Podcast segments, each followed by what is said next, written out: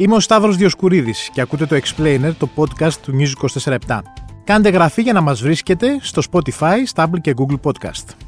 Δεν είναι τωρινή, αλλά εξαιτίας ενός νομοσχεδίου υποσυζήτηση η κουβέντα έγινε πάλι έντονη. Τι συμβαίνει με το δημόσιο αγαθό που λέγεται νερό και γιατί αρκετός κόσμος πιστεύει ότι ανοίγει η πόρτα της ιδιωτικοποίησης; Μαζί μας είναι ο επικεφαλής του οικονομικού ρεπορτάζ του Νιου 24 ο Γιώργος Αλεξάκης. Γιώργο, να ξεκινήσουμε. Να σου κάνω την ερώτηση απλά και για να την καταλάβει και ο κόσμος. Αυτό το νομοσχέδιο που πάει να περάσει σημαίνει ότι ξεκινάμε μια διαδικασία ιδιωτικοποίησης του νερού; Το να πει κανείς ότι το νερό θα ιδιωτικοποιηθεί είναι κάτι πολύ βαρύ και σίγουρα δεν μπορεί να προχωρήσει λόγω και της κείμενης νομοθεσίας τόσο της ευρωπαϊκής όσο και της εθνικής. Μην ξεχνάμε ότι πριν από λίγα χρόνια είχε σηκωθεί ένας άλλος σε, σε όλες τα κράτη-μέλη της Ευρωπαϊκής Ένωσης για το φυσικό μονοπόλιο του νερού. Ωστόσο, παρά τις δικλείδες ασφαλείας που υπάρχουν, τις νομικές δικλείδες ασφαλείας. Ποιες είναι αυτές, Ότι υπάρχει ρητή αναφορά για το ότι αποτελεί ένα φυσικό μονοπόλιο και ότι δεν μπορεί να αποτελέσει αντικείμενο ιδιωτικοποιήσεων σε, σε κράτη-μέλη. Αυτό είναι ξεκάθαρο. Ωστόσο, όμως, υπάρχουν άλλες διαδικασίες οι οποίες πρέπει να ακολουθούν λόγω του ευρωπαϊκού δικαίου και βέβαια εκεί υπάρχει μια εντυνόμενη συζήτηση ότι μπορεί να οδηγήσουν σε αυξήσεις τιμολογίων ή σε μια αλλαγή του στάτους που μέχρι σήμερα έχουμε ε, γνωρίσει, ε, βλέπουμε. Να γίνω λίγο πιο συγκεκριμένος. Η Ευρωπαϊκή Νομοθεσία προβλέπει δύο πολύ βασικά πράγματα για να μην μπούμε σε τεχνικές λεπτομέρειες που σίγουρα δεν ε, βοηθούν τον καθένα να καταλάβει τι γίνεται. Το ένα από αυτό είναι ότι πρέπει να υπάρχει τεκμηρίωση σε σχέση με τα τιμολόγια, δηλαδή να καλύπτεται το κόστος διανομής διάθεσης του ύδατος και από εκεί και πέρα να υπάρχει ένα πλαίσιο ενίων κανόνων που θα οδηγούν στην τιμολόγηση. Αυτό είναι το ένα. Και το δεύτερο είναι ότι πρέπει να υπάρχει σε κάθε κράτος μέλος μια αρχή, μια αρμόδια δομή που θα μπορεί να εποπτεύει όλες τις διαδικασίες, να είναι υπόλογη απέναντι στην Ευρωπαϊκή Ένωση και στις χρηματοδοτήσεις που δέχεται ε, το κάθε κράτος μέλος για την πορεία της πολιτικής υδάτου. Κοντολογής πρέπει να υπάρχει έναν με τον οποίο θα συνομιλεί η Ευρωπαϊκή Επιτροπή και το δεύτερο να υπάρχουν συγκεκριμένοι κανόνες που θα καλύπτουν την ε, όλη διαδικασία τιμολόγησης διάθεσης του ύδατος. Αυτός δεν υπάρχει. Ήδη... Όλα αυτά δεν υπάρχουν τώρα. Στην Ελλάδα δεν υπάρχουν. Υπήρξε, υπήρχε, υπάρχει, μάλλον θα καταργηθεί η ειδική γραμματεία υδάτων, η οποία έχει μια σημαντική τεχνογνωσία, όμως με το νέο νομοσχέδιο καταργείται και περνάει όλη η αρμοδιότητα εποπτείας, αλλά με ένα θολό τρόπο στη ρυθμιστική αρχή ενέργειας, που πλέον αναλαμβάνει και τα νερά και τα απόβλητα. Ωστόσο, εδώ υπάρχουν διάφορα ερωτήματα και κάποιοι συνειρμοί που οδηγούν σε αυτό που είπαμε στην αρχή σε σχέση με την ιδιωτικοποίηση. Ποιοι είναι αυτοί; Πρώτον, η ρυθμιστική αρχή ενέργειας είναι μια ανεξάρτητη αρχή. Δηλαδή δεν είναι κάτι που ελέγχεται από την κυβέρνηση, είναι κάτι το οποίο ουσιαστικά λογοδοτεί στη Βουλή όταν και εφόσον ορίζεται. Η ρυθμιστική αρχή ενέργειας αναλαμβάνει την ε, διαχείριση των νερών, όμως δεν έχει ε, αρμοδιότητες τέτοιες να επιβάλλει πρόστιμα να ασκήσει πραγματική εξουσία έχει μόνο ένα υποπτικό συμβουλευτικό ρόλο, όπως ήταν περίπου πριν από αρκετά χρόνια το ξεκίνησε και για τα θέματα της ενέργειας. Αυτό είναι το ένα. Άρα εδώ γίνεται ένα ζήτημα πώς θα δημορφώνουν τα τιμολόγια, τι θα γίνεται και πώς ε, θα οδηγείται τελικά ο καταναλωτής στο να πληρώνει, τι θα πληρώνει μπροστά στα γκισέ των διαφόρων δημοτικών επιχειρήσεων ή των 2ΑΕ που διαχειρίζονται τα ύδατα στη χώρα.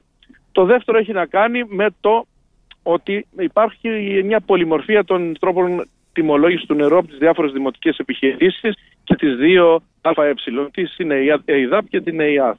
Και μπορεί στις δύο ΑΕ να είναι, επειδή είναι και εισηγμένε, δεν είναι πιο ξεκάθαρα τα πράγματα, στις δημοτικές επιχειρήσεις, εκείνοι που αποφασίζουν τα δημοτικά συμβούλια. Τώρα με την μεταφορά αρμοδιότητας σε υπερκείμενη αρχή, υπάρχει ένα ζήτημα πώς θα εγκρίνονται αυτά τα τιμολόγια και μέσα από ποια κριτήρια. Εκεί λοιπόν τώρα υπάρχει μια συζήτηση που ενδεχομένως οδηγήσει σε ένα νέο στάτους, σε μια νέα κατάσταση που θα δούμε αυξήσεις σε τιμολόγια στους ε, πολίτες. Τώρα, το δεύτερο που έχουμε να πούμε είναι ότι επειδή στην ε, ενέργεια δημιουργήθηκε η ρυθμιστική αρχή, έφτασαν τα δίκτυα, διαχωρίστηκαν από την παραγωγή, τη διάθεση και είχαμε πολλές ιδιωτικές εταιρείες.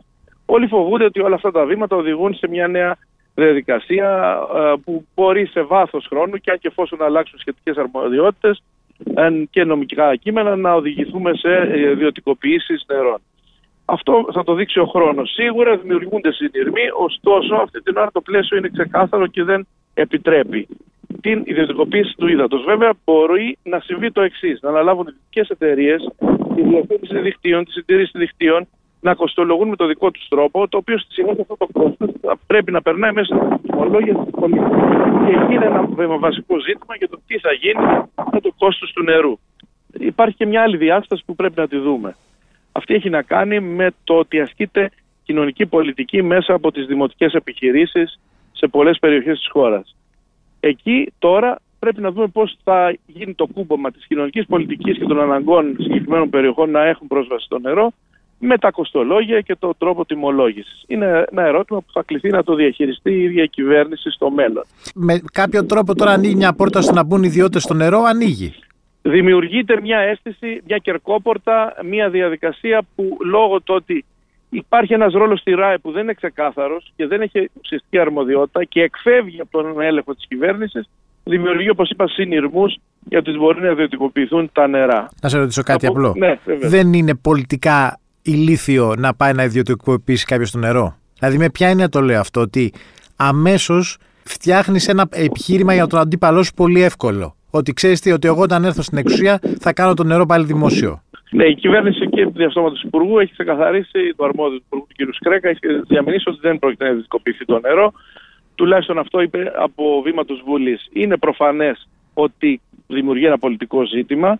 Ωστόσο, εκεί που συναντάται η εν γέννη αντίδραση είναι σε δύο ζητήματα. Πρώτον, ότι πάει αυτή η διαδικασία ελέγχου στην ρυθμιστική αρχή ενέργειας, όπου εκεί έχουμε δει τι έχει συμβεί το τελευταίο διάστημα με την αγορά ενέργειας. Το δεύτερο είναι το πώς θα διαμορφώνονται τελικά τα τιμολόγια. Ποιος θα ελέγχει, τι θα μπαίνει μέσα ως τεκμήριο για την α, απόδοση συγκεκριμένων ποσών που θα πρέπει να πληρώνουν οι πολίτες και βέβαια το πώς τελικά θα διαμορφωθεί ένας ενιαίος κανόνας. Αν μπορεί να υπάρξει ένας ενιαίος κανόνας σε μια περιοχή σαν τη χώρα μας, σε ένα κράτος μέλος ε, με τέτοια γεωγραφική πολυμορφία, με τέτοιες ιδιωτηρότητες.